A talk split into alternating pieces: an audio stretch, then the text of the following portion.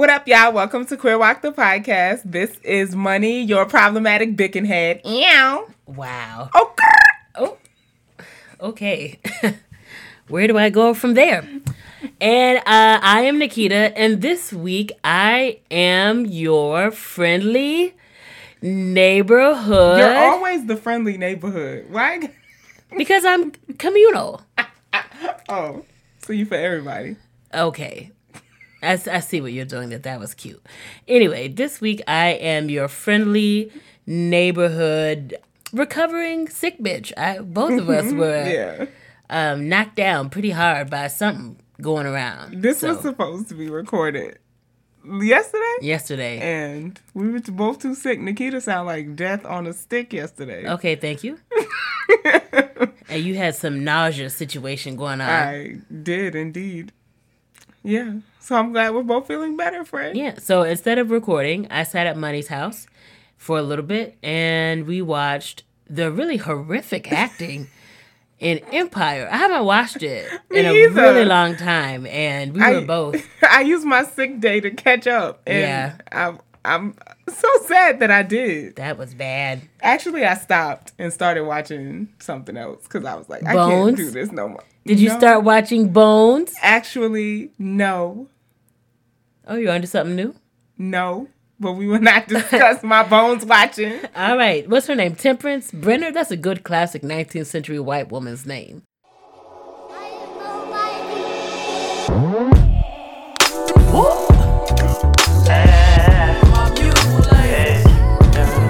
Love your chocolate demeanor and your cocoa kisses. I see your flow from a distance. Your vibe incite my submission. I give you all of me. Wanna make you proud of me. We see the God in all you do. Your light is harmony. Every type, darkest night, brightest light. I'm loving your soul. They hate you, replace you, take you, but know that you go worldwide from every continent. I just want you jiggle a little bit. Move them hips, feel that bliss. Hug your sis, make them piss. Don't resist your temptation. You amazing, no limitation. My favorite in this matrix. We move by your vibration, and that's love. I hope you hear that on the daily, cause baby, you love. I hope you hear that on the daily, cause baby, you love. I hope you hear that on the daily, cause baby, you love. You love. All right. So, where can they find us, Nikita? I'm so glad you asked. You can find us. I'm going to change it up a little bit. You can find us on the Instagram oh. at Queer Walk Pod. You can find us on Twitter, also at Queer Walk Pod. And don't forget, whenever you're listening or whenever you want to talk about the show, please use the hashtag, which is hashtag queer WOC. You can also find us on Tumblr, Tumblr, oh, excuse me, queerwalk.com. Slide up in the inbox. Ow, chicka, wow, It's get deep off in the oh, inbox. Oh, excuse me. Get deep off in the inbox. at our Gmail at queer queerwalkpod at gmail.com. And uh certainly last but not least, It is Facebook. least. Queer Walk colon the podcast. The colon is not necessary. It is. It's hard to find things on Facebook.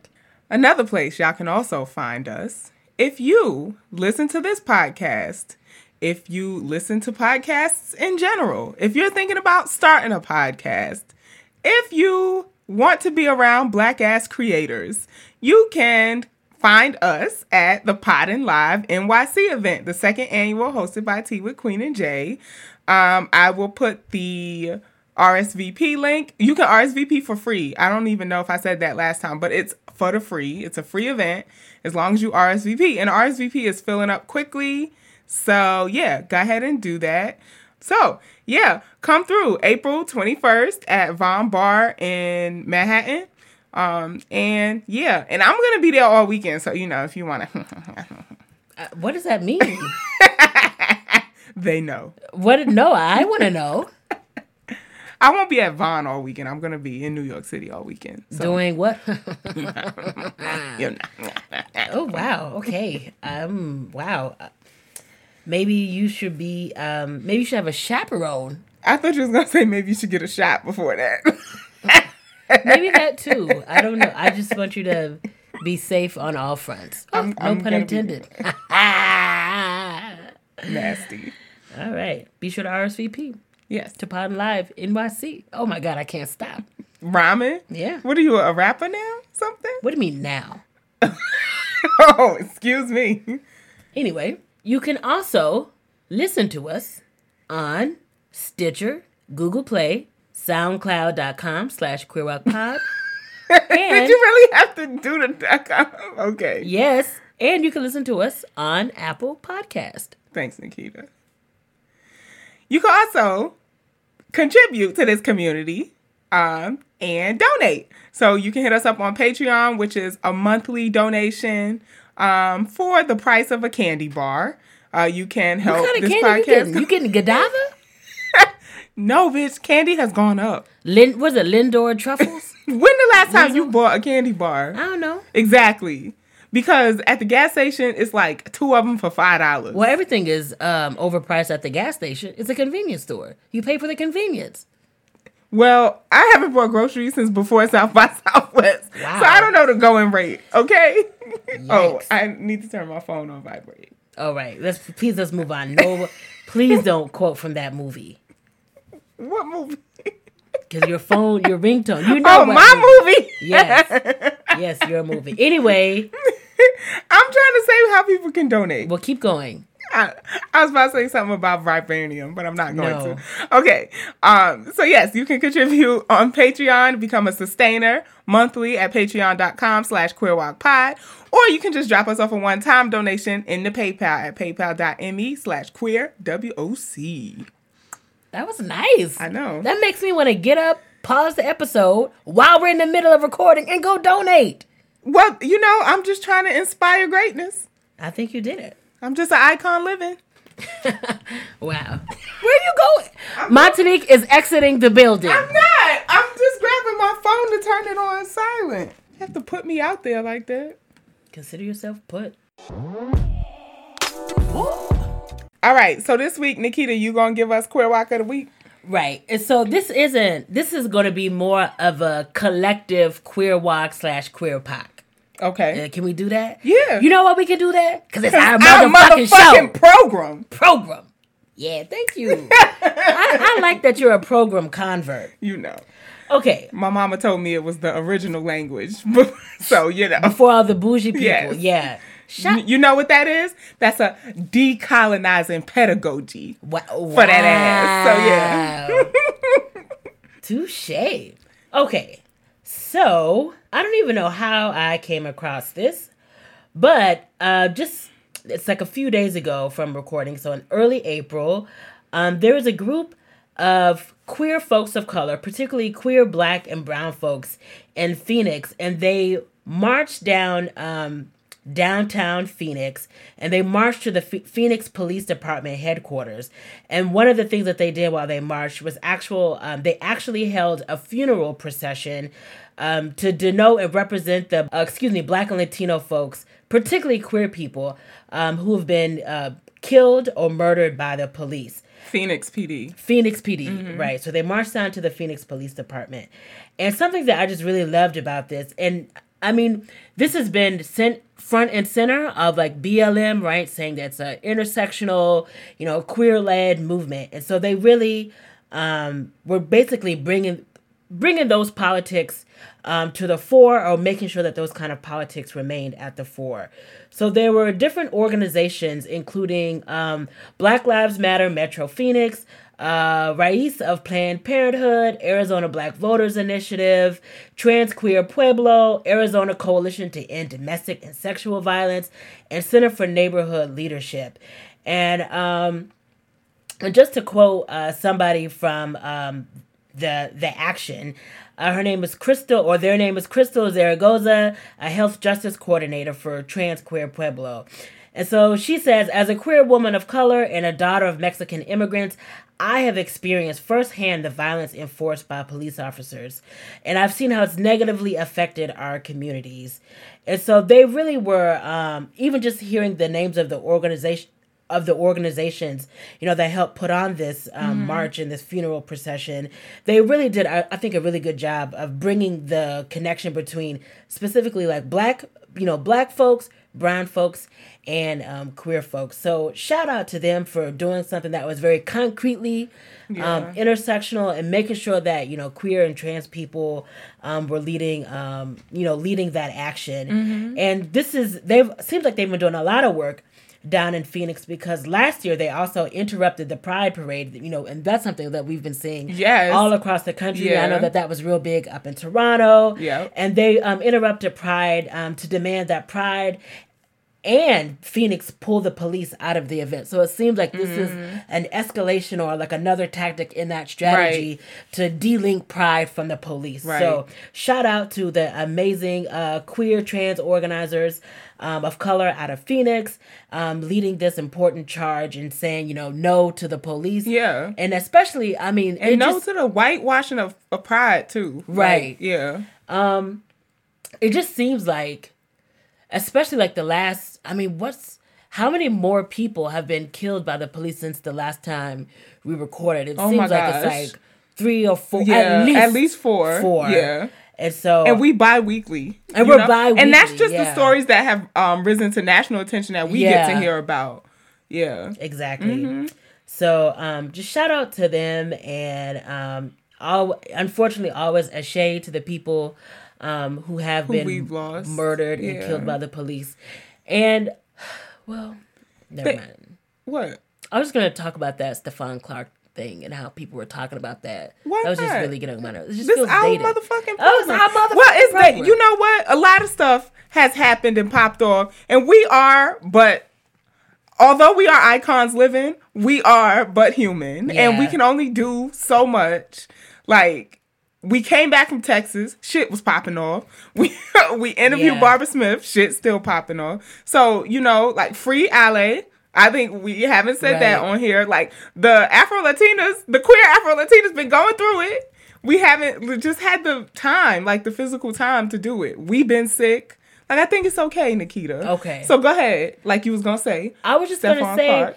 Um, so as we know, Stephon uh, Clark was killed uh, by the police in Sacramento, Mm-hmm. armed with nothing but a cell phone, right? And so I just saw on the um, there was a lot of discussion, a lot of debate that was happening on social media where people, um, I guess somebody found some tweets Yeah. that he tweeted like three or four years ago saying something that was really disparaging and, you know, particularly like awful around, around black women. And there was a couple of people who were saying, a couple of, yeah, a couple of folks who were saying, um, you know, He I'm wouldn't I'm not you. gonna. I'm. Yeah. I'm not gonna march for him because he wouldn't march for me. Right. And so, obviously, as Black Mm-hmm. women, we know how horrific and painful it is to be, um, you know, just, just totally, you know, disrespected. disrespected and Degraded. degraded, and so forth, and such and such. So I Just mean- for being us. Right. And we Mm-hmm. totally get that. But I guess the thing that made me um uncomfortable with that is that for me at the end of the day, I any kind of organizing I've ever done or the organizing that you know I do now or like have done recently, for me it's all about principles. It's Right. like I am I tweeted this. I am fundamentally opposed to state stan- Mm-hmm. state sanctioned violence. And um it's just I don't march because any I don't do any kind of organizing or marching because Come I on, think that the person who's you know b- you know murdered with Mm-hmm. impunity by the state because I think that they'll do it for me. Right. I just think Say that. it's it's just fundamentally undignified, Right. fundamentally inhu- Yeah. Mm-hmm. inhumane, and that's why we do it. And the second thing, Right. that I mean, I was also tweeting this is like we're living in a fantasy world if we think that the same foot soldiers of the state that are allowed to kill black people, you know, black Mm-hmm. men, black trans people, black queer people, black women, a, a state that can kill can kill us with impunity. That that's not a system that serves black women Right, either. right. Mm-hmm. Right? And so it's like even if you're not marching, you Right. know, let, let's say you're like I don't want to march for Stephon Mm-hmm. Clark. You need to you- like you would be organizing, marching, and supporting organizing Right. for yourself. Right, Like right. And some other people were tweeting. He didn't. First of all, no, the the officer didn't kill him because they're like, wow, this is somebody Who's, who's, anti-black women? right, and now we're going to Exactly. take justice into our right, own hands. Right, That's, right. That's not the case by any Yeah. stretch of the imagination. And somebody, something that I really appreciated that Kimberly Foster from For Harriet tweeted was that and you know people's ideas change, but S- Stephon Clark is never going to have the chance for Mm-hmm. He's his ideas to change because his Right. life was ripped away from him. Exactly. And so, Do do you know? Well, I think we talk about this all the time. Like, would we have liked each other if we met in like middle school and stuff? I've been able to live to this point to develop and Right. change and to learn shit. That's why I started this saying like I'm your problematic dickin' head because I'm gonna always be like denied life in those frameworks Right. where we get to say who is and is not like worthy of marching for Right. in whatever kind of way. And another thing for me is like it's real obvious to me that like you're an organizer and that's the mm-hmm. difference between I guess activism and organizing. Sure. It's like it's kind of like the African proverb proverb like if you want to go far like what is it? If you want to go alone. or something go by yourself, but if you want to go like go together. I forget the you know what Y'all I'm get the gist. Do the shit collectively. it's about a collective, right? And um, I just I fucked up. The ancestors mad. Don't send me to the ancestral plane. They gonna beat my ass. Bitch, you fucked up our proverb. but but you know, you get what I'm saying though. Yeah. Like um, if you're you really need to question yourself and ask yourself like, what are you doing this for?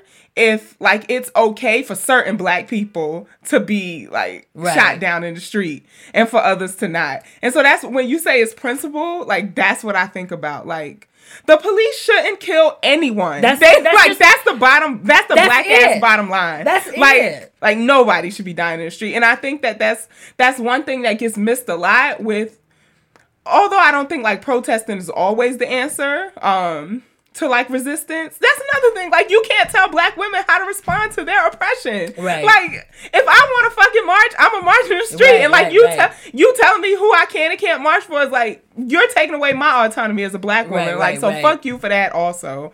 Um but yeah, just just that. Like if if I'm if I'm marching because I fundamentally believe that police should not get away with or have the the weapons or the Right, like exactly. opportunity to murder anybody in the fucking street, then it doesn't it doesn't matter about a tweet.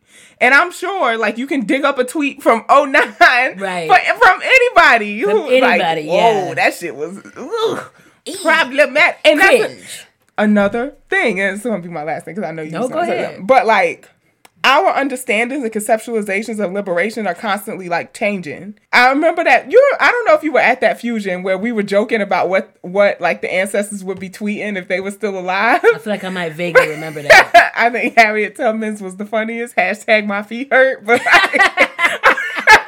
But you know, like our our ideas of what is possible changes with every victory and every Yeah, loss for the, in the fight for liberation. Exactly. I, I- like the possibility for liberation continues to grow and change. Right. And So, just the like kind of like related to that point the thing that i think about is that we don't live in a neutral society Yeah. like i think about it like what is that old school um the way that people used to listen to music through the victrola the thing that you had to like crank why do you know the name of that? it doesn't matter. But the point is, I that is like I said, we don't live in an ideologically neutral society. And it's not just that it's not neutral and like, oh well, I can pick up some ideas from here, I can pick up some ideas from there. There is like an ideological like apparatus that's pumping full stop, doesn't take vacation, doesn't take breaks, doesn't go to lunch, doesn't go to sleep. no days off. no days off. Kevin Gates it "Don't get tired." it, it don't get tired. And so, and I'm by no means is, is this an excuse mm-hmm. for the fucked up, awful, oppressive ideas that people have in society. Mm-hmm. But the but my point is that sadly, like it's not surprising that people have like oppressive, fucked up ideas about society again because that that ideological machine right. is pumping day in Yeah. and day out. Mm-hmm. So if we know that that's the case, then I think that the question is how one i mean i think some people will disagree but it's an important question to ask is like do you think people's ideas can fundamentally change? And then the corollary to that or the follow-up to that is like if yes then the question is how. Yeah. and i think a lot of times when it comes to like organizing or social justice uh, people kind of approach it ironically the way that we do like standardized testing. It's like i'm gonna you have to i'm gonna see if you meet all the criteria meet if you meet up you know see if you meet all the you know if you've passed the test and then you enter. Right. But it's it's actually mm-hmm. through it's actually through the course of struggle that people's ideas Change. change. Yes. Um, yeah. Like, mm-hmm. and I mean, and that can happen in mm-hmm. like a variety of ways. So whether there's like, you know, formal collective education happening, or like, I'm just thinking about like some of the experiences that I have. I'm even thinking about like our local um, BLM. There's, um, well, I don't need to get into the details, but like, I just like some someone was like they used some fucked up language, but they were trying to say that I don't have a problem with queer people because when, you know, a family member of mine that was a, you know, a victim of the state, it was I realized it was queer people that were there Right, for right, me, right? them, And so that's mm-hmm. not, you know, that's not the same thing as having like a fully developed analysis of heteropatriarchy. but it's like I'm looking around that shit. Where it's like I'm looking around and seeing Yeah. like who's there and supporting me mm-hmm. and it's like okay i realize that like black queer women and other black que- queer people are there and like then that becomes the entry point to be like okay it's not just that we're there but like how do you understand the way that the people who are being in solidarity with you how the same system that's affecting your family how is it affecting them but a little bit differently. Yeah. and again it's through the course of struggle, Struggle, right. that people's ideas are like transformed. And that's why um and then I also think that there's struggle like that that you figure out within community and then there's like the Right, resistance to exactly, like white supremacy um that wants to see us all dead right, Right, so exactly. so when i think about marching or any kind of like mass mobilization of people that's that's active resistance to white supremacy right everybody out there, I think Barbara said this in her talk, like everybody out there might be out there for very different reasons, Sure. right? So there's like of course internal stuff and um and we come to coalition because it will save our lives. Like it is a matter of life and death. Yeah. So so are there like hella hella um queer phobic patriarchal men out there Sure. marching? Sure. But we that's an internal struggle that we should all be alive to have and do in a room together. all be alive to have. That's So. that's really that. yeah. And just the last thing to invoke the queer ancestors. Oh, go ahead. Sorry, it just made me think about that letter that James Baldwin wrote to Angela Davis, I think when she was in prison. Mm-hmm. So it's this really long, beautiful letter, and at the end, he's like, you know, the, you know, it's not the only reason, but like he, I Mm-hmm. think it's like towards the end where he says, if they came for you last night, I'm going to support you because they're going to come, for me, in the, morning. Yeah. Mm-hmm. And so I'm just like, again, that's that's why we get our asses out there. Yep. And so it's, we get our asses out there because they're gonna come for us next, and because we're fundamentally opposed to the bullshit. Right. Okay. If you want to go fast, go alone. Thank you. If you want to go far, go together. I'm glad because we couldn't let that be up on here fucked up like Girl, that. you know. Mm. what would T'Chaka have said to me? All right. Okay. Actually, I, I don't want to keep stealing or blocking your Black Panther joy. exactly. Don't be mad at me for trying to find joy in Trump's America. All right. Touche. So we want to get into the community contributors for the week, Nikita. Yes. Okay. So We got new patrons. Yeah, we got new patrons. I'm so excited. We have three times the patrons that we had on last episode. This is like epic. Like that's an incredible growth in two weeks. So we just want to thank y'all for believing in us. Yeah. For supporting us, for putting your coin where your listens are. I like that. Putting your coins where your listens are. All right, so our new patrons are Trina, Adam, Andre. Shout out to Andre. yes. In the Child Care Collective, making Yeah. sure that movement spaces can be intergenerational Yes. Mm-hmm. and a commitment to women's liberation because we know that women are disproportionately Doing the tasked with care. Mm-hmm. work. So shout out to Andre. Also, shout out to Christine. Shout out to the homies at Marsha's, Marsha's Plate. Plate. Ow, ow. and then, last but not least, shout out to Brandon. Thank you, Brandon. So that was again, we have six new patrons. Yeah, that's amazing. And we're getting real close to our patron goal. Mm-hmm. So we need at least seven more patrons. Yeah. And we're just saying at the at the lower level commitment. Yeah. So it could be even less if Yeah. y'all just, you know, I was about to do it like the church folks do. If you just want to reach down in your pockets and Oh, let the spirit a little move deeper. but so just seven, at Mm-hmm. least seven more patrons. and we'll we will hit our goal so that we can have merch. so we can have merch. Yes. All right. And y'all know Nikita, so it's gonna be union made. I'm just saying, we be up here talking about socialism, Yeah. capitalism, Right. exploitation, and then we find out we getting three dollar shirts exactly. because some two year old not a two year old. whose hands are probably pre arthritic from exploitation. Not on my watch. All right. So again, thank you to the new patrons. We We got some comments. we implore you to get us to that goal. Yeah. And so what I'm going to say right now is take a time out. Pause the episode. I know you're just like, oh my god, I want to hear Money and Nikita. I want to Y'all gotta stay the, tuned for these curve. But just go ahead. Week. Exactly. so pause, get a drink of water, and go ahead and become a patron. Just the just the lowest level. You ain't spending three dollars a month on nothing else anyway. Well, unless you're um I know you Stop- tell me not to do stop that. talking every- like that for co- that for profit college commercial. You just sitting on your couch anyway.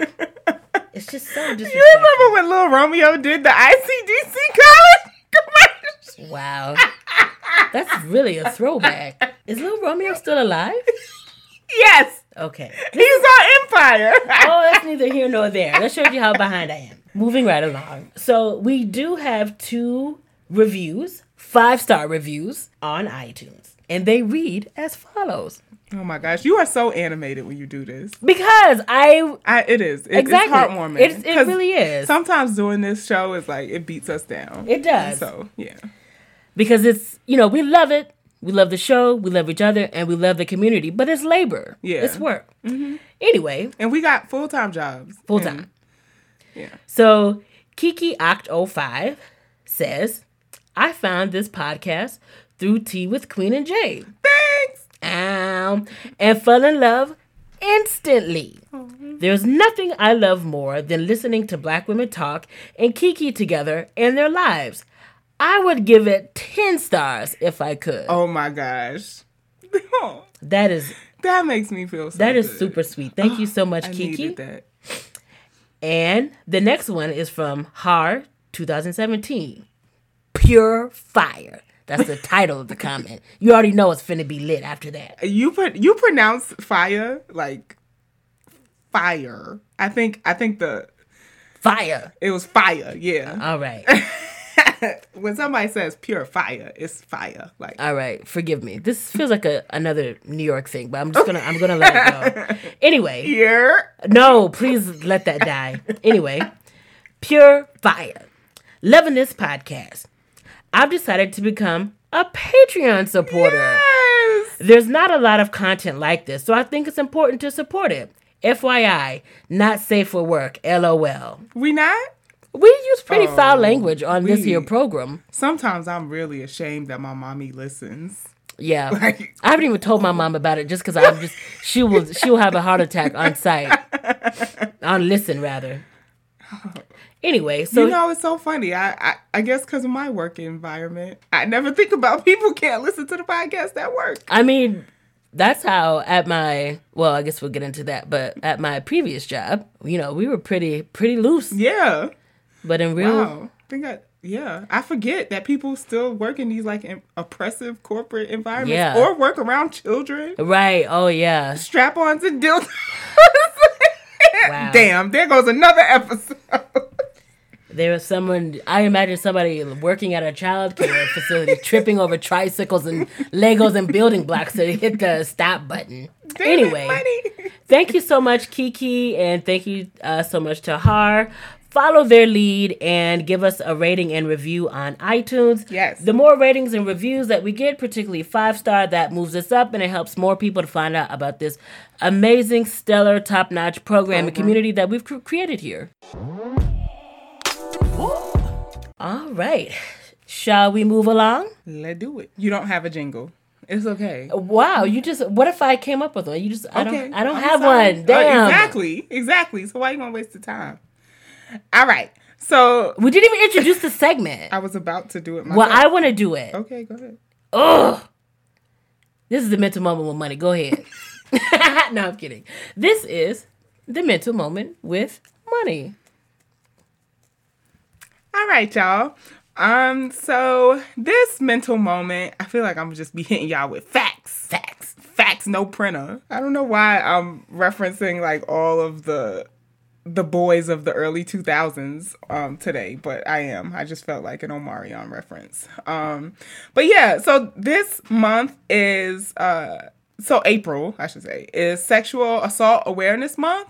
Um, and I feel like we've been on this wave of sexual assault awareness year, um, with like the Me-, Me Too movement and like all the incredible work that folks have been doing to sort of um, like highlight and amplify the narratives around this, and also um, around like sex positivity and what it what it means to give consent and things like that. Um, and so I just wanted to talk about like sexual assault and how it relates to us in the queer WOC community. Um, so first of all, the color for the for the month is teal, and that's what color my hair is currently. So you know, Okay. it's like just in time, you know. Even though I'm about to change it quickly, because you know I can't keep I can't keep the same look for too long, because I'm a what I'm what. just saying, get to the fact. Oh my gosh, I'm sitting I here. can't really. I'm sorry, is- I didn't mean to You can't tell me what my segment is about, okay? Ooh. Anyway, like I was saying, my hair is teal right now. Check the Instagram. Um, so that's the color for sexual violence and sexual assault awareness. So if you see like the teal ribbons around, know that that's what that for. See, I had a point. Now be quiet and wait for your segment. Um, so You I will, just- I will not be silent. you will not have it told. oh God. um, so I just wanted to give, you know, like a little bit of um, facts and stuff about sexual violence and sexual assault. Um, and I'm not gonna, I guess I'm not gonna be graphic. I'm just gonna give like statistics. So for those of you who are clutching your pearls right now, or like feeling like am i going to be triggered i would encourage you to go back and look at some of my uh, my grounding and like anxiety countdown uh, mental moments to work through that um, tension in the moment uh, and to also like try to find somebody to talk to about that uh, i was about to say girl yeah so one in two women have experienced sexual violence other than rape in their lifetime and uh, these statistics I'm reading are from the National Society for the National Sexual Violence and Rape uh, Crisis Center. Um, and I hate to have to say this, but when you think about these statistics, just think about them as being like worse for queer folks Yeah. and for folks of color.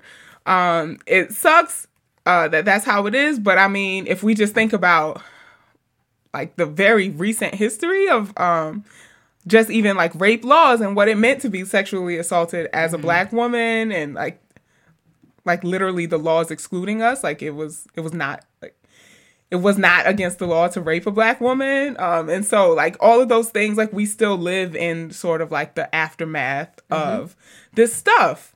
Um and yeah so uh fewer than 5% of um, rapes against college age women um, were reported to law enforcement. And um, for those of y'all who uh, know about like those fewer than 5% that actually like get reported, even fewer than that goes to trial and even fewer than that actually uh, serves any kind of time or get convicted.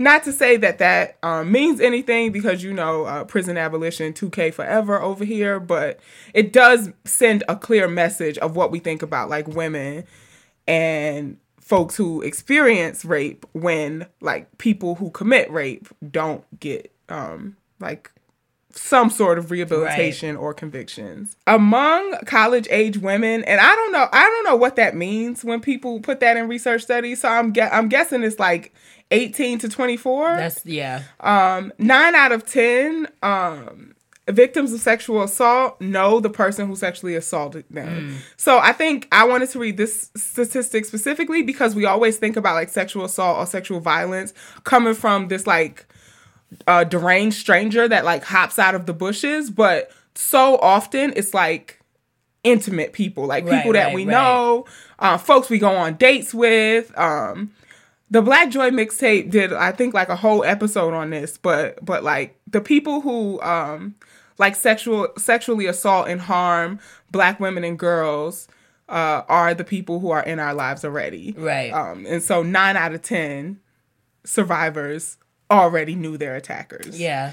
Um, and so and so then I wanted to read. So actually, Blavity posted uh, this article around this time last year about like the impact of sexual assault on Black women and LGBT folks. Um, and so I just wanted to, I guess, like read some takeaways from uh, their analysis. So they surveyed a little over seventy thousand folks. Uh, across colleges um, for like three years, right? And what they found that was that black trans individuals had higher odds of sexual assault than like basically any other population. Jeez. And that also is not shocking, uh, knowing what we know about um, like the violence against black trans women. Um, Right. and it, I don't know, it's like pretty sad. Like I don't, I don't know any trans women of color on campus here. And so I even think about like higher education spaces as like violent. Um, and like Right. getting there and accessing it in that way and then to only be like sexually assaulted. Um so bisexual um women had higher odds of sexual assault than heterosexual women. Um I think we could like hypothesize about why that is. I think people who identify as like um what is it? What did we say? Mono not monosexual? Yeah. It's like not straight or gay. Right. Um get like weirdly over sexualized by both Yeah. groups. Um, and so it's like you just down for whatever. And then they end up really being like having their boundaries violated Yeah, and like people don't ask for their consent, which is really fucked up. Um, black women had higher chances of sexual assault than white, Latino, and Asian women. Uh, I mean, that's just the black ass bottom line. I feel like statistics are just suck when it comes to us. So, trans folks were nearly 300% more likely to be sexually assaulted than cisgender men. Uh, so those are some of the like dismal statistics about sexual assault and how they impact our communities. I wish I had like a solve for this of like what can you do about it. I think Nikita kicked us off really great with uh, the conversation around consent on whole body experience. Oh, right. If you want to check out that episode.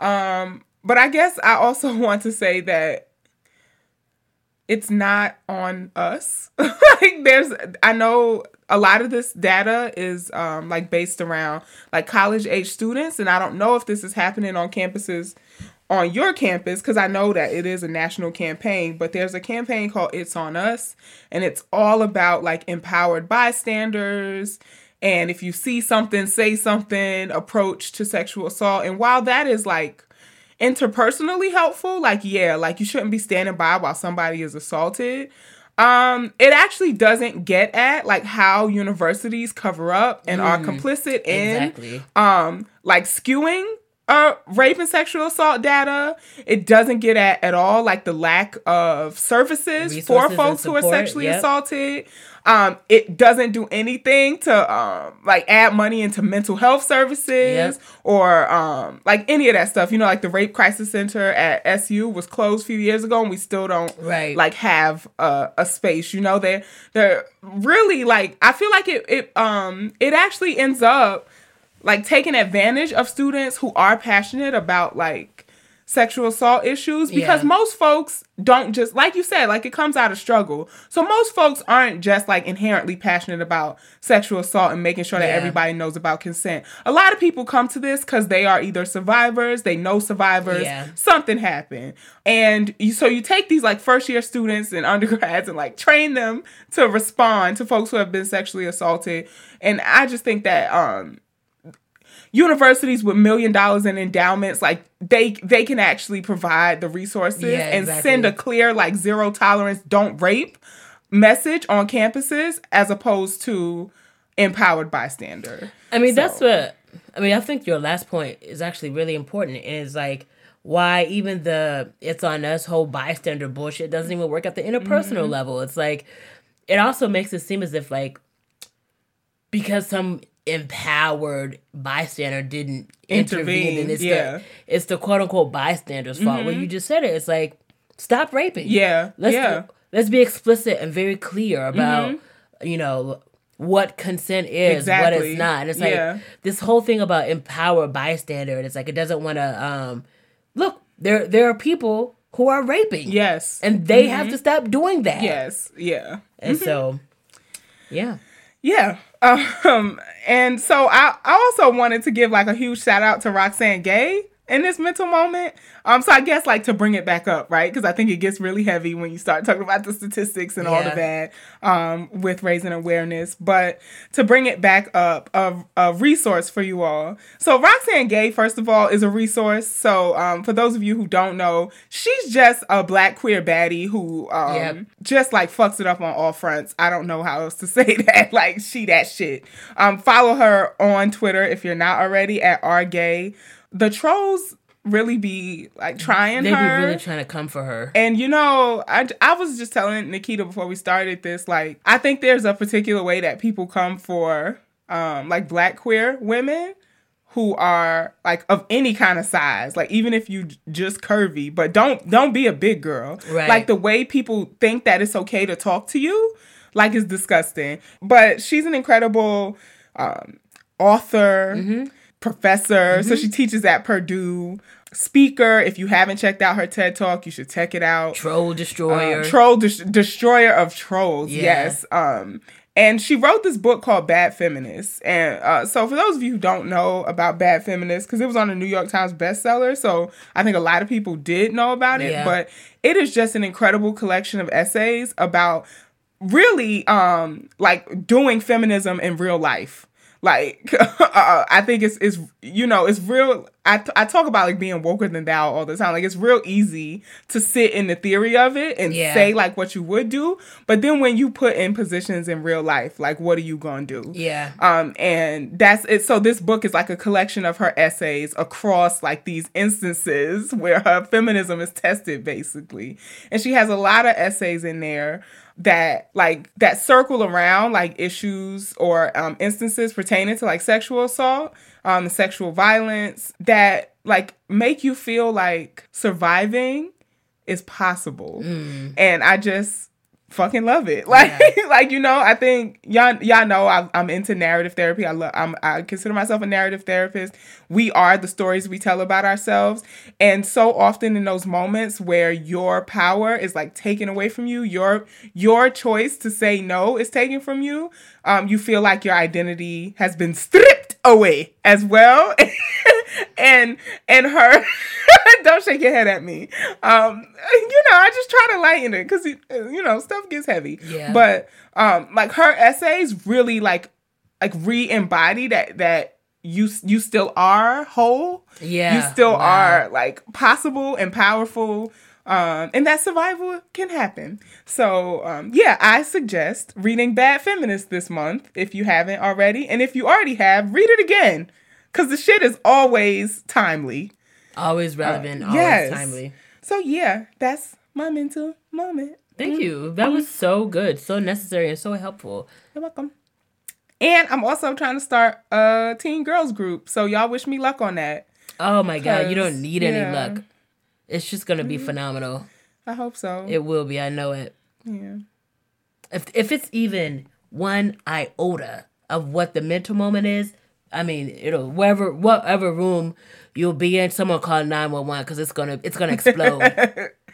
Cause you know, I just always imagine like, what if when I was like 14, I would have had a, a black gay therapist with blue hair. yeah, You know, Exactly. So that's my mental moment. All right, Nikita, oh wow, come through with the word. Practicing. You tr- that was cute. You tried. I tried. Yeah, Okay. I liked where it was going. It had potential to go a little further, but I think that's a good start. I'm sorry. I the standard has been set. Why are you critiquing? My I'm sorry. I appreciated you know the what? spirit of it, You know what? but the execution was. Meh. do your little segment. Why's it gotta be Lil? She's sitting over here with pursed lips. this week's episode is brought to you by Worker centers. That's good. We've been. I feel good. I always feel like you're gonna hurt me if I don't get it right. So I really try to say it in unison. Would you stop? You make it sound like I abuse you. Okay. I do not. I will stop if this is what the demand is on me. All right. So, um, I decided to do worker centers. I mean, we've talked about it intermittently throughout the show, and it's a little bit sad. Um, but I um, am no longer staff at uh, the worker center uh, here um, in Central New York. I'm still definitely going to be um, involved in the organization, and it's really meant a lot to me. And it is it has easily been one of the things that has shaped me and sharpened me um, as an organizer. So I just really wanted to take some time to talk about. Um, basically, this is just going to be um, a segment where I just really big up and reflect and just you know shout out to the motherfucking organization, the Workers Center of Central New York. Um, it's like I know that it's not just been inspiring and really important to me, but to particularly to other um, organizers of color here Yeah. um, in Syracuse. But just a little um, briefly, there's there's a book called Poor Workers Unions, but they've got a chapter in this book called Poor Workers Unions Rebuilding Labor from Below, and it is by uh, Vanessa Tait. And in one of the sections of the book, she gives she gives kind of an in depth history about like the history of um, worker centers. So most people who are familiar with worker centers know that worker centers have particularly gotten their zenith within like the past 10 years, but What the what the hell is this? it's like the high point. Oh, okay. Um, but they've actually been around since um, the 70s and some of the sorry now you have me self-conscious about my I'm sorry. my vocab because I was about to say with the progenitors of the worker center The movement what? like the four people Okay, I need to write this word down. That's Um, so there's word. group it was like black folks black workers in like in north carolina. Progenitors. I'm done with you. Uh, particularly like black workers in North Carolina and South Carolina and um, Chinese workers. And so there was this period in like the 70s and 80s. That's when some of the first worker centers um, got started. And one of the things I appreciated about that book was when they're talking um, about the um, the Chinese worker center. I think it's I can't remember. Um, so one of the interesting things about that um, chapters that they were saying that the workers that they were organizing Chinese Workers Worker Center, there's all these interesting like contradictions and like opponents that they were facing. So there was like um, not just like you know racist politicians that were like anti-Chinese, but also coming up against some of the Chinese employers who were treating not treating their workers right. So yeah, there's that the beginning in like the 70s and the 80s, and then um, spe- specifically um, again the zenith again in the early um, 2000s so the whole point or one of the big things about worker centers is that they came about because it's really they're filling the gap that unions for a lot of different reasons some structural and also some of like honestly like the unions fault have like failed to organize certain groups of workers and a lot of the workers um that are members of worker centers are particularly like immigrant workers. And so that and they're particularly working with workers like I've mentioned with our organization at the Worker Center of Central New York who've been excluded from basic labor protections so like agricultural workers and um, domestic workers but there's also other workers like a lot of worker centers organize con- construction workers um, day laborers and Factory restaurant workers. workers and even yeah some there's some really amazing uh, like the dairy. poultry workers that they're also um, organizing. And so some of the things that um, I feel like are important to um, point out. And so, well, before I get to there, the reason why it's not a coincidence that it's you know a lot of like immigrant workers and um, there's also um, some black worker centers in the country is that we know because like because of the structural factors that lead you know black and brown folks to to be um pushed into certain kinds of work where there's that you know that are they're not organized. They don't have you know really good or any you know benefits or this, it's low wage it's a lot of low wage work. And in the case particularly of immigrant workers is that there's we see that uh, employers try to use people's immigration status against them to keep them from organizing to have better you know conditions um in the workplace. So some of the things that worker centers have been particularly sharp at is um, on fighting cases of wage theft. And so, what we talk about when we talk about wage theft is, it's just what the term exactly means. It means that your wages have been stolen from you. And something I've said on this um, show before is that if you were to be a cashier and you started taking money out of the drawer, nobody would question that you stole from the employer. Right. Right. But wage theft, which is illegal, you know, it's a, and it's really a systematic, and I'll get into some of the numbers in a second. But it basically refers to flat out not paying somebody um, their, you know, the wages that they're owed. So and it can happen in a number of ways. So it means that you don't pay overtime. So let's say you work 60 hours, you- you're supposed to get time and a half for that 40 hours, but you don't get that. It means that they're paying you below the minimum wage, or it means that you're being forced to work through you're forced to work off the clock and then there's also these things around um, uh, misclassifying workers so saying that somebody is like a manager or an independent contractor and then you don't have to pay them you know the minimum wage or it's just flat out not paying them at all and we often That's what Uber got sued for. for what They classified all their drivers as independent Exactly. contractors. Yeah. Exactly. Or like what we see often is not paying workers um, their final paycheck. And, um, you know, f- f- $500 is if it's, you know, if you're a low wage worker and you're supporting not just yourself, but your family. But the reality is that for like lawyers, for like a, like a, a labor lawyer, then like that's, the reality that they don't that's not that's not a lot for them Right, right, right. but again it's a lot to like a family member Right. or somebody who's supporting their family and so what That's where y'all come in. and so, Workers. what worker centers are particularly really good at, and the, we, what we always stress here, is that it's about doing actions and fighting um, collectively, even if your workplace doesn't have a union. So, some of the things that we've done, I mean, what other worker centers are really, really good and sharp at doing, is confronting employers who've stolen wages from workers. And one of the things that we do is that, you know, we'll get workers in a room to say, hey, how much are you missing? Have you talked to other workers? Because usually what we have found is that in these workplaces, it's usually not an accident it's just like a one off kind of thing. Usually there's like systematic wage theft um, that we've been seeing um, or that people um, in this kind of work see. And so you write a demand letter, and something that, again, it's important, especially in um, places like New York, we have pretty good and pretty strong wage theft protection laws. And so we'll say, hey, look, you owe this worker you know, this group of workers, $500, $1,000, $2,000.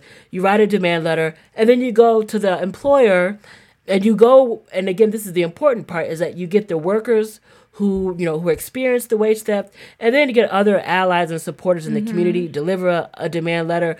And quite honestly, when we've done that, like it works. we usually i mean the i think the longest in the in the amount of time that i was at the worker center i think it usually takes like maybe the longest like five days or a week. In some cases we've gotten the money like overnight. And the mm-hmm. reality is that most employers are just not used to workers standing up and showing any kind of like any kind of organized mm-hmm. power. Mm-hmm. And they're so used to getting away with it that and it's and it's and the reality is especially if it's like these a lot of like um farms or um, restaurants or other places like that they're they're so used to not being confronted and they know that it'll just be bad that they're just like okay what can we do? Yeah. and sometimes they'll start doing oh i didn't you know um well that person was lazy. They didn't work hard anyway.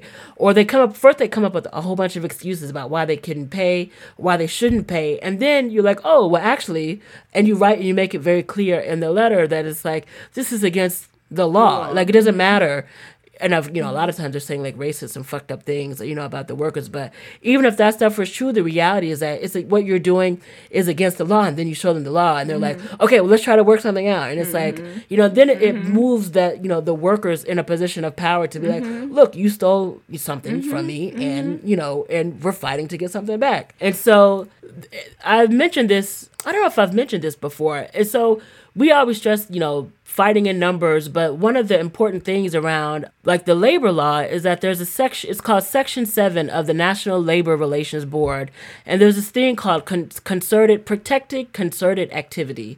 I mean, unfortunately, um, farm workers are excluded, but most other workers, you don't have to have a union in your workplace. And what Section 7 says is that if you um, if at least two workers, or if it's one worker working on behalf of other workers who are who are who want to confront their employer about the about anything related to the conditions of the workplace, whether it's health and safety, whether it's in terms of wages or something else, it means that you're protected in that in that in, in that activity. So if I confront my boss, it doesn't mean that the boss I mean, now unless we're talking about wage theft where that is against the law, mm-hmm. but if two workers or at least two workers get together and say, "Hey, you know, we want to raise. Doesn't mean that the boss has to give it to you, but it means that you can't be subjected to so any kind of retaliation. Yeah, right. And you and you can, and that that doesn't mean that the boss won't try to fire you, mm-hmm. and they often do. But it means that you're protected right. from that. So I say all that to say, and that I mean that piece of information is important for all workers,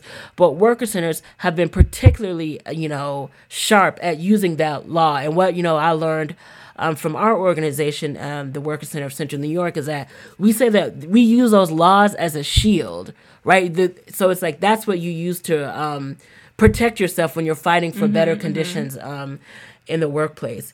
And so, just something that is also important um, about the worker centers is that they're um, they're membership based organizations. And it was a few episodes ago we talked about the difference between organizing and advocacy. Mm-hmm. And so adv- and so I mean to be fair, we do do a fair amount of advocacy, but the most important thing is that those who are the most who are most directly impacted by the issues are the ones who need to be leading the campaigns mm-hmm. Mm-hmm. Um, around the issues that, that are directly impacting them.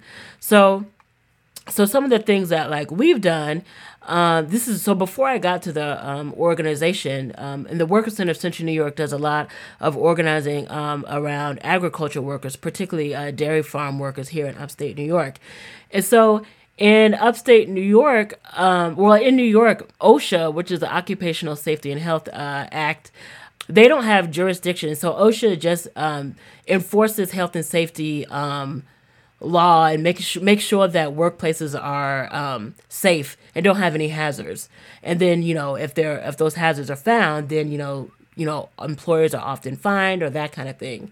So in New York, um, uh, there's about ninety percent of small farms. Um, have less than 11 workers. And unfortunately, OSHA has no jurisdiction on farms where there's less than 11 workers.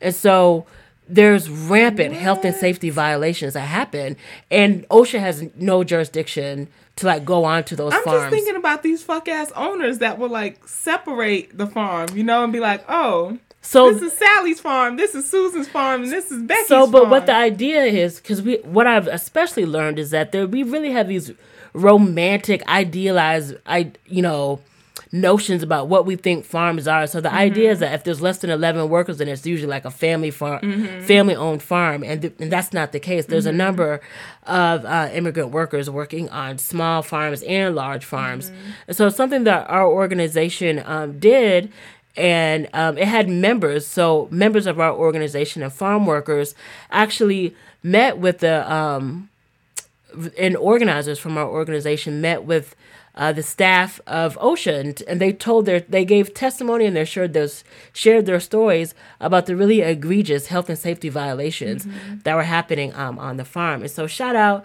to. Uh, my co well I guess oh god it's, it's so sad my former co-workers yeah. but always comrade uh, Rebecca Fuentes and Carly Fox and they were just like up and literally in the wee hours of the night um, and they found something called a local emphasis program. And basically, the local emphasis program is um, it it emphasizes like a local industry um, where there's like where there's issues around um, health and safety in the mm. workplace. And it was through again members of the organization, actual farm workers. So it wasn't just um, Carly and Rebecca, although they did a tremendous amount of work, but you know they you know developed the leadership of the people who were most directly, Im- directly impacted, impacted. Yeah. and then you know because of them and because of the members and because of like really great organizers, they were able to win a local emphasis program on the dairy farms in upstate New York, and um, and so a lot of the things that we do, um, like I said, wage theft, but also there's a lot of work on um, health and safety.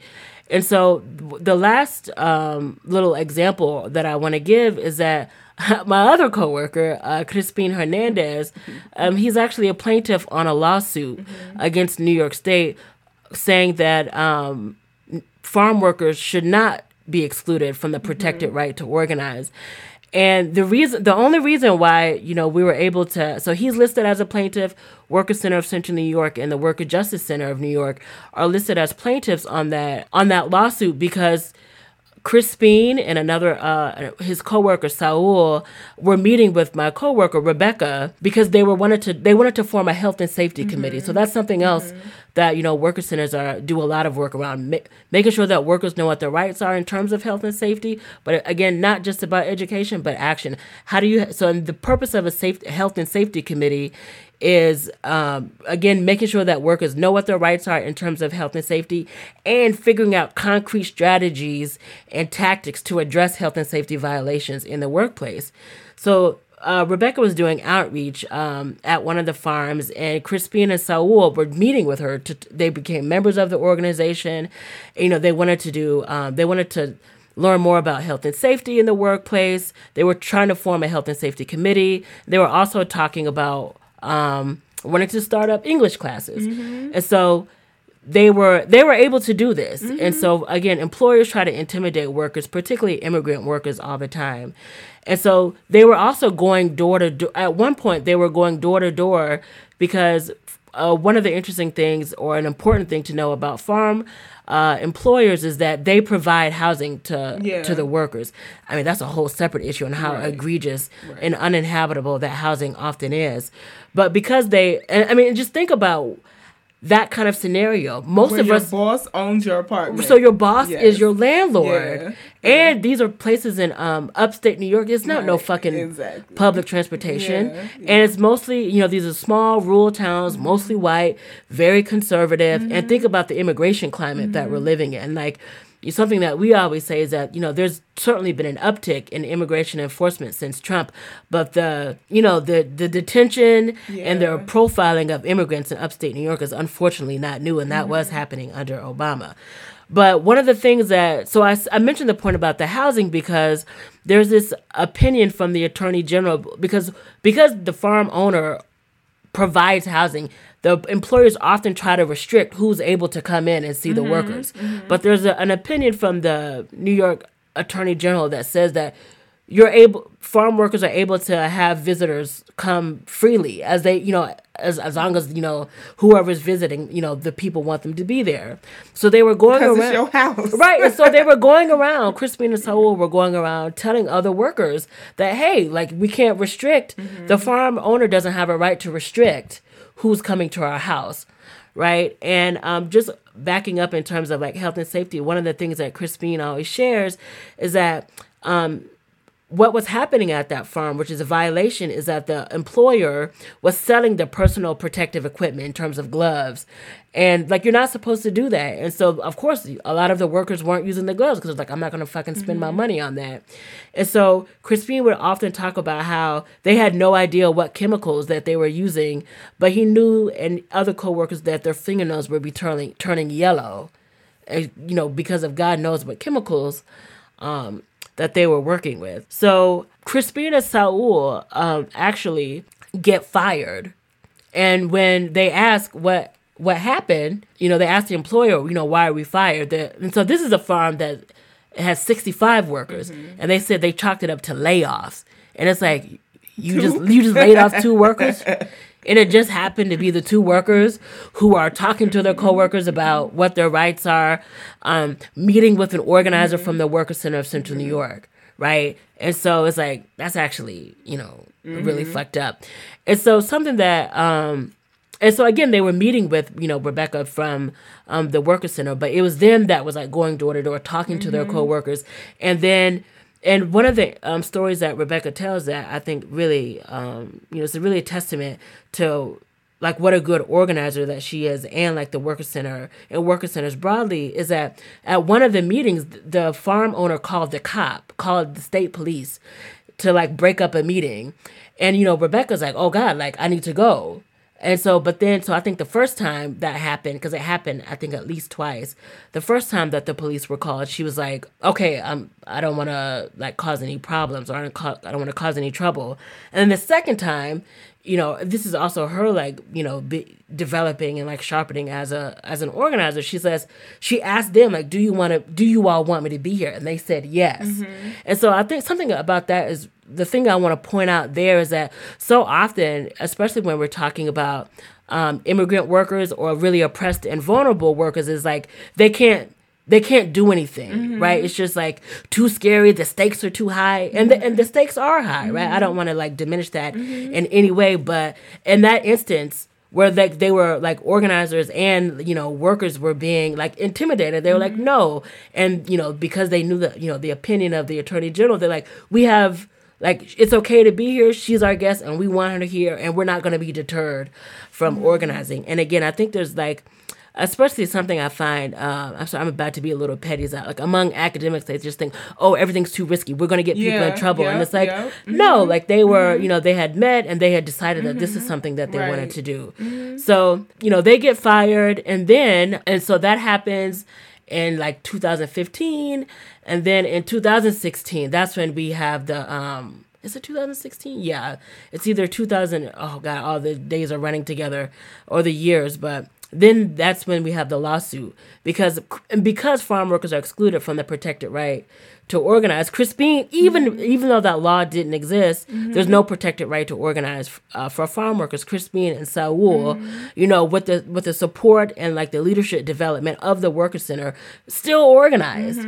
And so something that we always say when we talk about that is that so this is one avenue the legal strategy but it's like it's through the organizing where they're you know that was the work that was really crucial to making sure that you know when you know i think that we will eventually win the protected right to organize it's not a coincidence that it was from like the direct organizing of farm workers Yeah. you know like crispine that's like why you know hopefully you know when we win Yeah. you know that that will come it's not because like a group of lawyers got in a room Right, and, and said like, this is something "Hmm, that we need to fight law," about right. right it was through you know people experiencing the brunt of not having the protected Yeah. right to organize where they were like oh Yeah. like some something's got to be done about this. And why I always think it's so badass that like you're in that space. Well, you were a part of that space, and like in it is that like anti-black racism is the reason why like the these aren't like Exactly. protective jobs in the first place. Exactly. Like who who was doing what did they say on Black-ish? The like involuntary gardening of this country Exactly. of this country for over four hundred years. Um,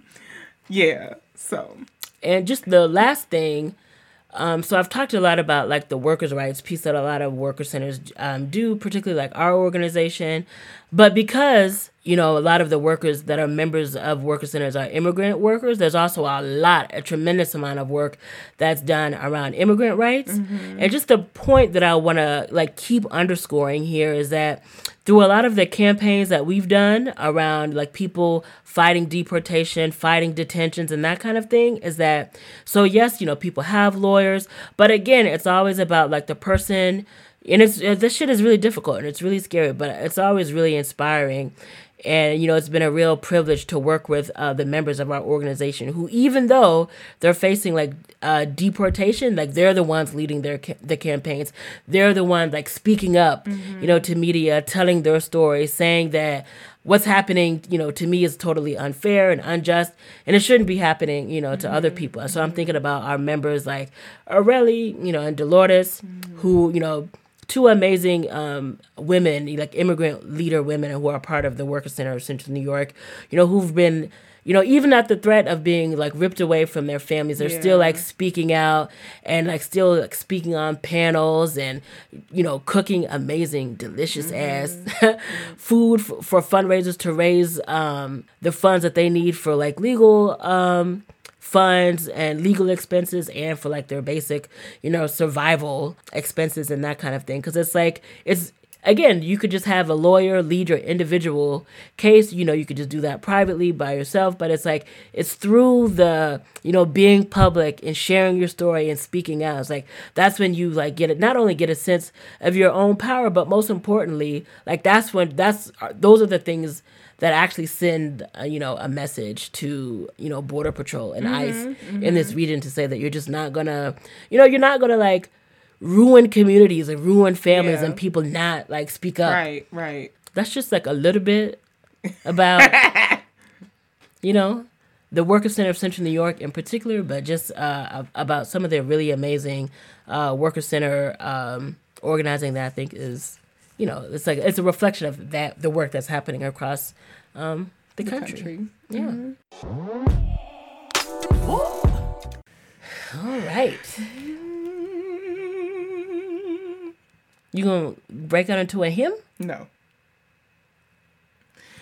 All right, so we're gonna move it on along to the topic. uh-huh which is I'm tired. we both so fucking tired. So tired. oh God, like I don't. Where do I even start? Like I'm just tired. Yeah. So tell tell me why you tired. Wow. Um, I mean, so my last like official day uh, was on Friday, and I mean, like I was just extending from like the the last segment. It's like we've just been going like full stop, mm-hmm. Mm-hmm. especially around like the immigration stuff. It's just been, um, I mean, it's been totally like relentless, not just mm-hmm. like do- enduring like a whole bunch of, you know, excuse me, labor, like physical, but it's also like, I mean, some of us, sometimes I feel a little fucked up because I'm just like, like I'm not the one who's about to be separated from my family, but it's like these are people that I love But and I know- care about yeah. Mm-hmm. and I know them, and it's like that shit really like takes a toll. And it's, like when you're on, when you're in like go go go go go go go go go mode, you're just not thinking about it. Yeah. But every now and then, like these moments, um, you're just like, oh my fucking god, like this, it'll just like hit me out of nowhere. Mm-hmm. I'm just like, holy shit, like th- th- you know, there's a lot happening. I'm not trying to therapize you in any way, but um, like learning about neighborhood trauma and also being a marriage and family therapist and knowing that things are um, relational and systemic. That Right. when you remove one person from a community, you impact a community. Yeah. You don't just impact that one person. Um, and then there's also like vicarious pain, vicarious trauma, Sure. where you're in like relation to these folks and you take it on. Yeah. So, whew, It's fatiguing. that's a lot. What about you? Uh, I feel like petty bullshit in comparison to that, but no, not at all. you know, um, it's just really fucking hard out here. You know, I've been trying to get licensed for almost a year now. New York State says I don't have the education to be licensed, which is like I'm laughing because like You've been in school your whole life. all, all my life I've been in school. My mama used to say that she like dropped me off at pre-K and I never came back. Like That's accurate. this that's all I've done is school. Um well I won't say that because I think a lot of times I undervalue like how much I have done in my short time on this planet, but um if I'm accomplished nowhere else it's in fucking education. Right. Um, but so then you know, so there's that. So you know, I I kind of feel like bad that I well, no, like I I held back like in celebrating that I had, you know, become a doctoral candidate. Uh and now I feel like well, damn, I'm glad I did because I'm probably going to have to take a class. No, not probably. I am going to have to take a class Yeah. um to get the these quote unquote educational requirements that New York State says I need to have. So yeah, I'm really really tired of that. I am tired of Syracuse's weather. Oh my It's fucking Been God. snowing like Yeah. and it's April. Which is so offensive. Yeah.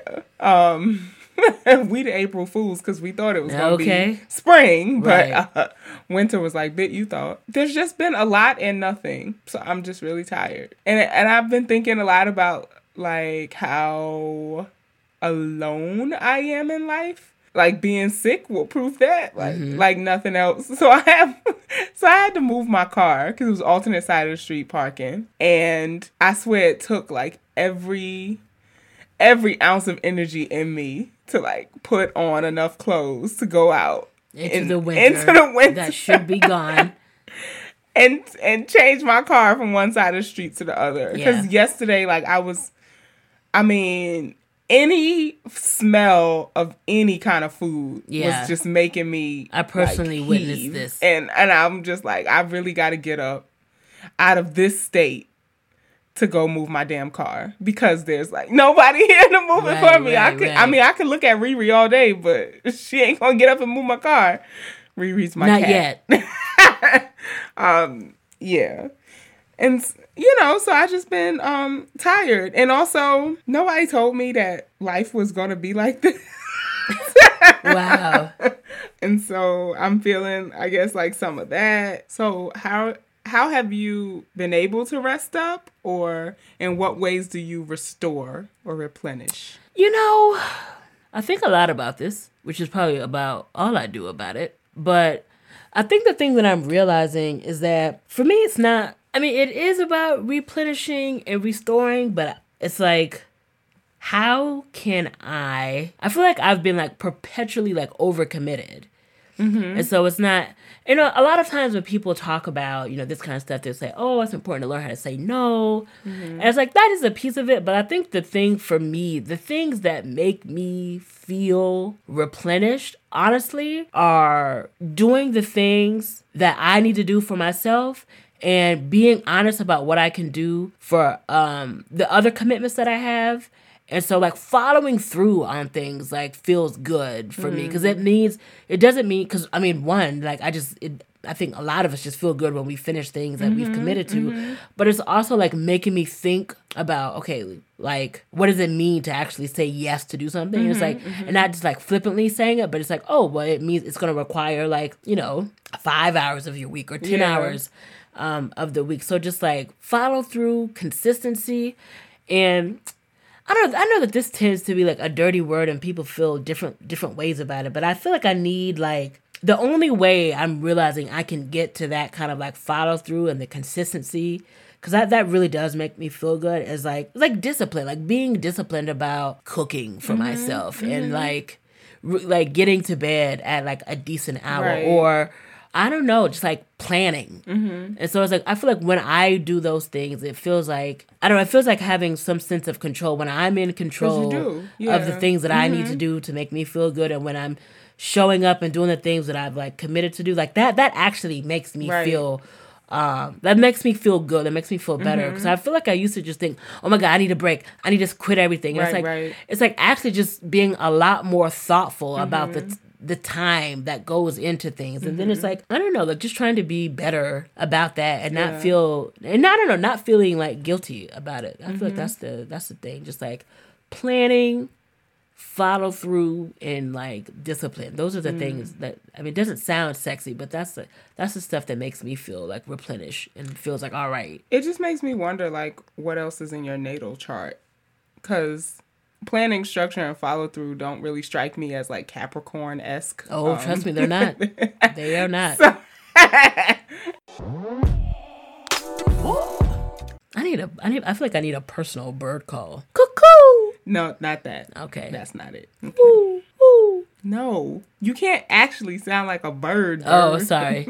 that was too literal. yes, it needs to be like chirpy, but like ratchet. Okay. Next next episode, I'm gonna I'm gonna test it out. Okay, all right. You want to move on to Curve Chronicles? Oh yeah, let's move on. Now we're gonna move on to Curved Chronicles. Curved. Wow, wow, Don't want one. wow, wow. All right, y'all. So y'all know it's been a minute since I had a thought tale for y'all. Come on, Grandma, give us a thought tale. Um, but yeah, I got I have like so so many curved chronicles for y'all this A week. collection of a- curved a- chronicles. A, collection. Uh, yes. Um, but I don't want to. How how long do you want this segment to be? Okay. Um. Okay. So I'm. So in general, since the last episode, I've been dealing with a lot of straight girl woes. it's been pretty bad. Um, yeah. And I guess I'll explain what I mean by that. So I think I've been dealing with a lot of women who identify as heterosexual who have not worked through their desires. And Call, uh-uh. You gonna call a thing a thing. You up here playing games. They- Straight, straight girls who haven't dealt with their desires. what? I mean, how, what? How would you say it then? It's people They playing fucked games. up. Yeah, yeah. People who are obviously struggling struggling Yeah. with some kind of queerness. right? but who are I guess publicly identifying as still straight. yeah. And and why why I say that they're fucked up is that I was talk I was trying to talk through this in my own therapy, but like they get to disappear off into like the heteronormative world which is sort of like safety. It's like a net you know? So like they can they can like fuck with my brain gaslight me like play with my emotions and then just like go off and be heterosexual. Yeah. which um and that's not to say I'm not trying to get into this conversation with y'all today about like if, if um like sexuality is a choice because I do think that like it's okay if people choose to like date another gender because the gender that they've been dealing with has not worked out. Sure. Like I think that's a perfectly valid way of like what of exploring whatever or being. Um but that's just not me. You know like I I am not sexually attracted to men so I'm not going to be out here being het- like forcing myself to be heterosexual because like life as a queer woman is just too like Right. struggle Sure, sure, sure, sure, like sure. that that's just not me you know um so I live flagrantly in the sight of my ancestors ain't that what uh Alexis? mother Pauline Gumbs Yeah. said yeah you the know high priestess of yeah so you know i'm i just be out here and it's not that i just be out here as far as like oh sexuality i'm gay you know fuck with me but i also do it like on this like i don't know what other word to say but like on this political level of like being a being a lesbian to me is not just about like loving women sure but it's also about like attacking patriarchy Yeah. and like transphobia and like Yeah. misog- misogyny. Like, you know, I do all of that stuff. And so, so yeah, so there were like these straight women who were kind of like playing with my feelings and had me feeling like really crazy um or brazy What is brazy? uh it's it's the not problematic way Oh, okay. of saying that. So until that word is reclaimed okay. by the community, just say they had me feeling brazy. All right. I don't want to go into detail because I feel like Yeah, folks listen, they do. but I also feel like they know who they are. Like, Yeah. so I just feel kind of like if you listen and you think I'm talking about you, then I am. Like, and it's totally not cool for. It's just not cool. Like I, I left. I left a place that I was and it came out and ended up bumping into Nikita. She almost ran me over in her car. That's not true at all. she did. This is how small Syracuse is. yeah.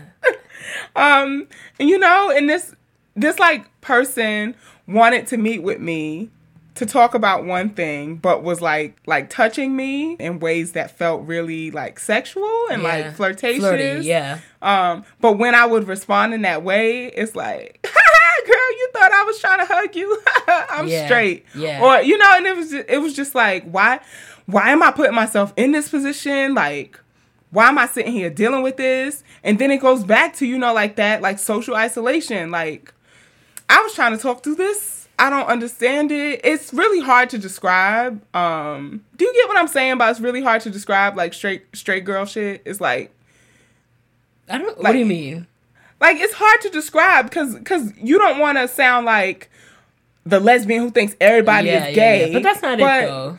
But exactly. But how do you describe Yeah. these interactions without sounding like, Yeah. bitch, I know you wanted me. Yeah. You know, it's like. I mean, I feel like it goes back to Ashan's uh, thread where he was like, so, I mean, he's just an amazing uh, black gay thinker. Um, but he had this thread where he was naming this kind of thing where, like, what I mean, I'm gonna like butcher it, and I'm not gonna be as like poetic as he was, but he was basically like the thing about queer people is you know their interactions, you know, with particular kinds of straight people is that like we bring up what did he say? He framed it as like you know the the the glances, the emails, the, The text messages, messages, like the there's DMs. A, there's a whole thing where he basically said, I guess to use your word, is like brazy making, and Mm-hmm. it's like you know that like someone is like yeah, like being you know being flirty and Mm-hmm. um.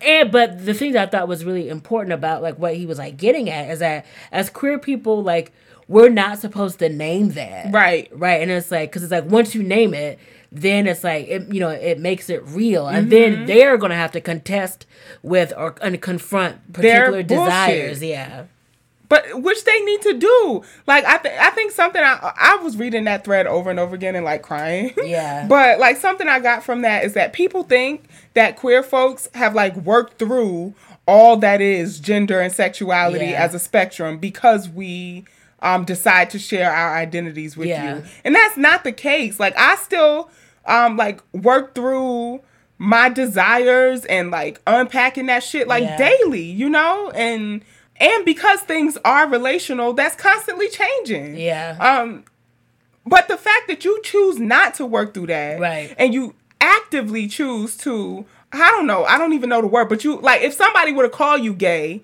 you would say some real fucked up homophobic shit, Yeah. but then you want to like Snapchat me with your shirt off right, right. talking right. to me about something that has nothing to do with anything. You know, like like oh girl, I was reading this magazine, but you're talking to me. It's it's brazy making, right? Yeah. Like you're talking to me about something completely unrelated, and you're topless in a snap, right? So you know it's gonna go away, which is another thing that's Right. like like I can't even be like I can't even show somebody else to be like. Look at this. Like you Right. We all know what good morning texts mean. That's like a socially accepted thing. Somebody messages you good morning beautiful unless it's your parent. Right. You know what that means. Right. like we uh, we have all accepted this as a generation. Sure. Like or the you up text message. Right. We all know what this means. Right. But if I was to respond to you like what's good Yeah. it's it's a production now because you're straight Right. and how dare i like assume Right. that you wanted that when you're texting me you up or good morning beautiful Right. and i think so me and my best friend in undergrad used to call it ass hours like between Wow. between like 11 and 2 you're not texting me about nothing nice Right, right, right. you're not texting me about like this book this riveting book you're reading Right. or some shit those are ass hours so you're te- you know like whatever unless we just have because i'm a night owl Yeah. so unless we just have like this friendship where Sure. where it's like hashtag team night owls Yeah. um and you know hey i'm up girl you should check this out Yeah.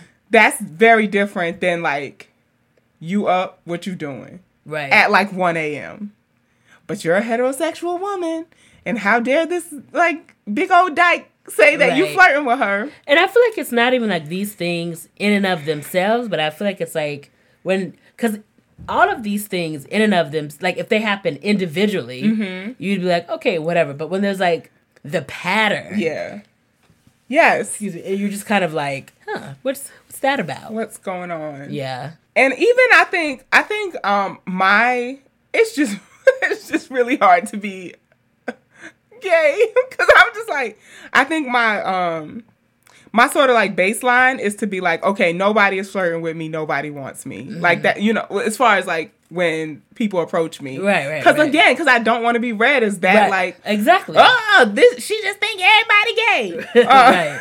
even though i do think everybody gay but that's just, i think we have some untapped desires to like work through but um For another episode. you know, desire is not the same as practice. So just because you ain't done nothing, don't mean you ain't thought nothing.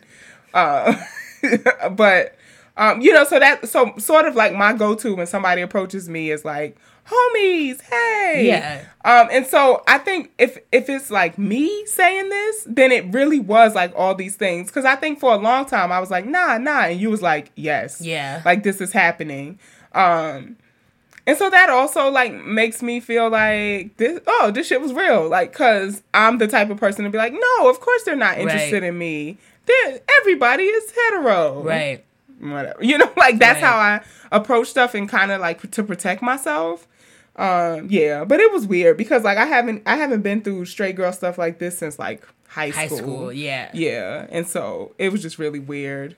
Like I, I didn't know that those type of like people still existed. Yeah.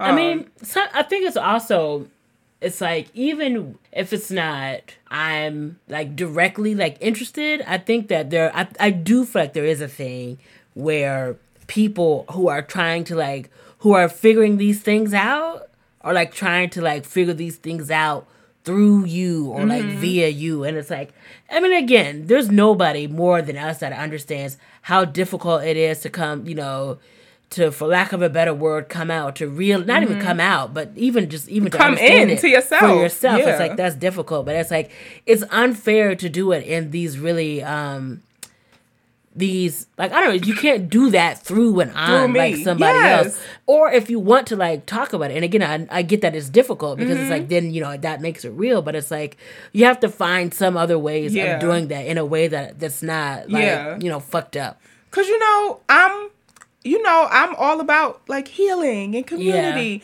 I would be so down to sit with somebody if they were like, "Hey, I don't I don't actually know what I feel or think and I would love to talk to you about like Right. sexuality." right If you wanted to sit down and have that conversation with me, I would be so down to do that with somebody. I don't know. There's that.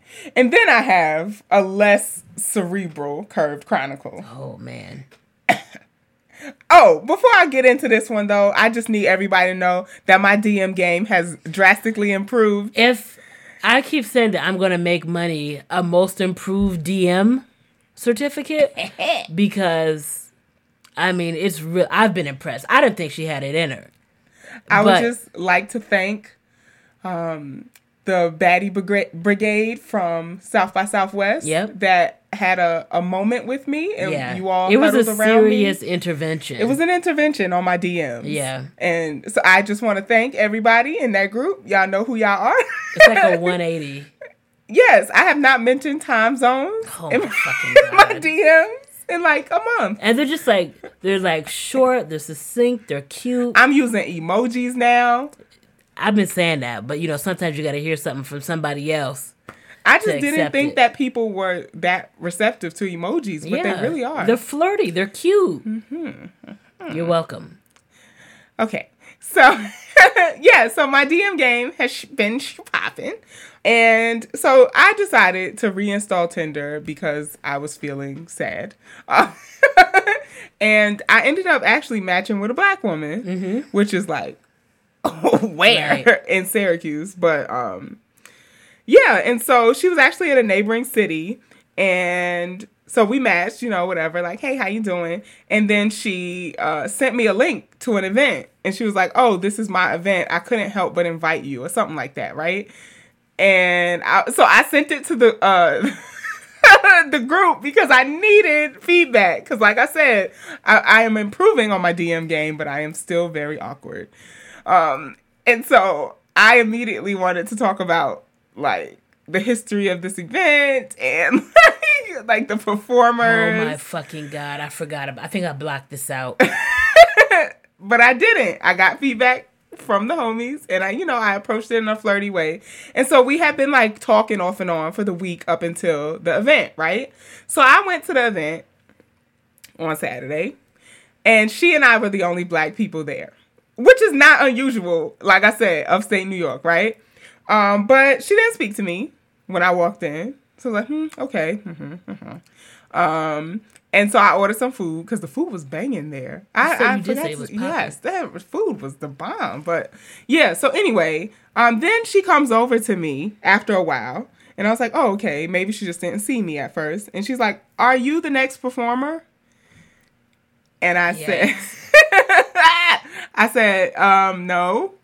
No, at first, before I said no, I said, hey, because I thought she was coming over to say, like, hey to Hey, me. yeah. We've been talking on Tinder for a week. So I'm like, hey. And she said, are you the next performer? And I was like, no. And she was like, really? I was like, yeah, I probably look familiar to you because we matched and we've been talking. I'm Montanique. And she was like, really? No.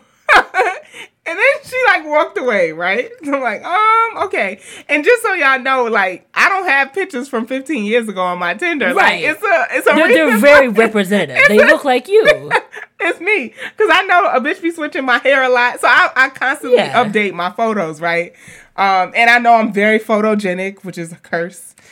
Ugh, spare me. You know, I look I look like a baddie in pictures, and so I, you know, I have to make sure that the the the in person representation matches up because I am very photogenic.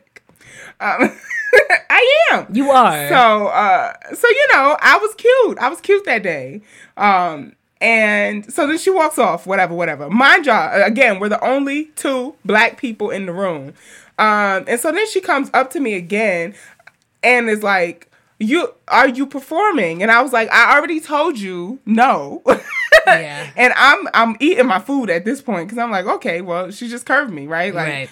whatever. Um, I already told you why I look familiar to you, and you were like, oh no. And so then I don't remember like what else she said, but it was just like this this like well then why are you here sort of vibe and so i i ignored her um and she walked off and she like disappeared into white land after that um so i just sat there finishing my food because i was like this was really awkward and i was more annoyed because i would not have attended this event because i know it's so white like Right, it's it's white in syracuse and Yeah. so in a neighboring city that isn't as like Right. big as Syracuse. I knew it was gonna be extra white, but I went because I've been talking to this bitch on Tinder Yeah. for the last week. And then I get there and she's like, You sure you're not a performer? Bitch, you know who I am. And what kind of question is that? What do you mean? I'm sure. Oh, actually, I have a, a whole song composed, I and I forgot that I had it. I totally forgot about this whole set list that I Right. prepared. No, bitch, I'm not a performer. I have a lot of talent. Singing is not one of them. um, and so as I'm sitting there eating my food, as we've talked about before on the podcast, white lesbians love me. All right. so this this white girl comes up to me and she's talking to me and But I- I, I'm I'm impressed with what she did though. yeah, me Go too. ahead. I have to steal this game. So she was, uh, so she was grading, right? So I'm, I'm guessing she was like a TA or something. And she's like, "Yeah, you know, I procrastinated all this time, and now I have to sit at this event, like grading." And she's like, "But I guess at least people know I'm smart." You know, she was real, Like She had some game. yeah, she had game. I was like, okay, okay. So we were talking about like being a TA or whatever, and then she goes, "So, are you here by yourself?" And I was like, "Yes," and kind of like in a real short way because I'm like, Leave me alone. I just got curved. You know by, they, and you know the, the the white lesbians smell it on it. They were like, "Black lesbian of my dreams, here she is." and such a great white person. But like, but I think she had also witnessed the like, "Are you sure you're not a performer?" So I was like. I think she just saw me get curved, and she's Oh. thinking I'm kind of vulnerable. but anyway, Easy prey. so she's like, "Oh, um, so you're here by yourself?" I'm like, "Yeah." And then she's like, "Are you single?" Just like straight up asked me, Yeah. And I was like, "Yeah." And she said, "Well, are you looking?"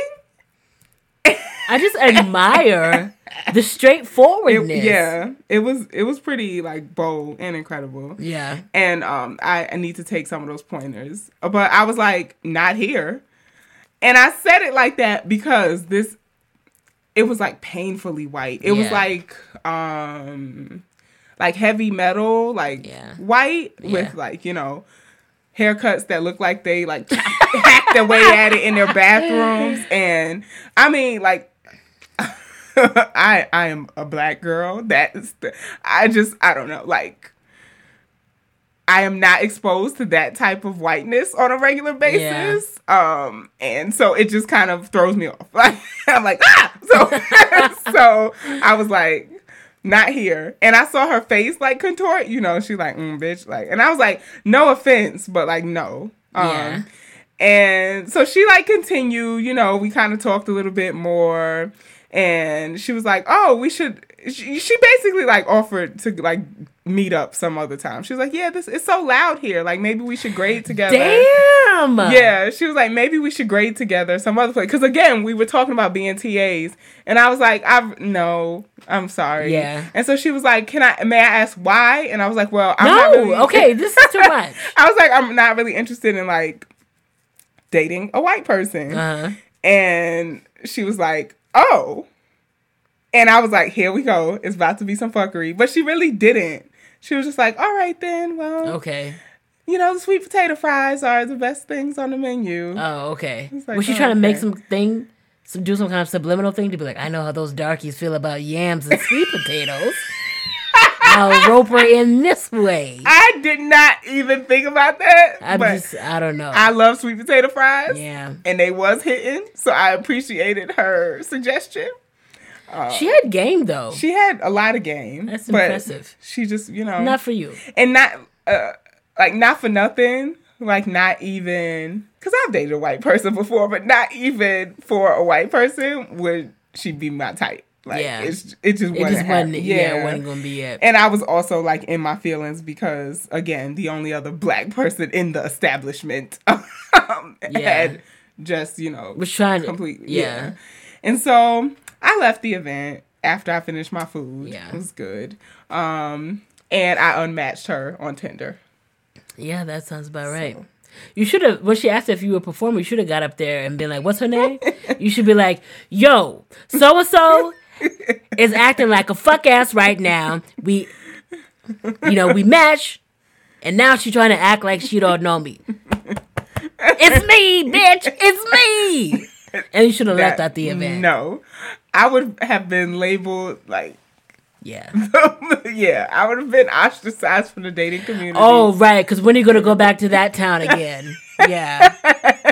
Real lost there. No, I might go back. For we what? have some friends there. I meant to, so they posted about the event later, and apparently there's like some black women performing. There's some I yes, connected you. So okay, so Samus was performing, so that's why I was gonna go. Oh. But those motherfuckers, they didn't say it, it was a two day event, and she was performing Oh. the next day. that's how I was had I go.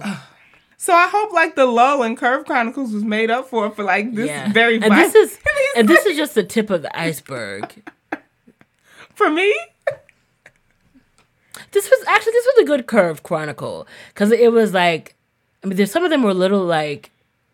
So not only did you have two, but within within a curved chronicle, this is like Inception. You had a curved chronicle, like you no no no no excuse me, you Yeah. curved somebody and we're curved. It's like curved Inception, meta curve, It was a meta curve. meta yeah. curve. yeah, and I'm sure that that white lesbian went on to curve someone else at the event. Yeah, wow. well. so it's just like flip Ring flop. around the curve. we all curve now. yeah. Wow. So, y'all can also submit your Curve Chronicles to queerwalkpod at gmail.com. um, yeah, because this is like one of my favorite segments because it's just Yeah. real shit, y'all. It's hard out here. I don't know if I've curved anyone. No, I guess not. No, I guess not. No curves here. I'm not going to play this game, Nikita. Okay. Doesn't mean I can't still curve. How do you feel about long distance relationships? Never mind. This episode is too long. We can get into it another time. Yeah. All right, y'all. This this is a wrap. Wrap it up then. All right, y'all. Don't Yeah. forget, hit us up on all the platforms. Use the hashtag QueerWalk if And- you're listening. Don't forget to become a patron. Become a patron. Use the hashtag queer WOC. Just do all the things. Yeah, We out. we out.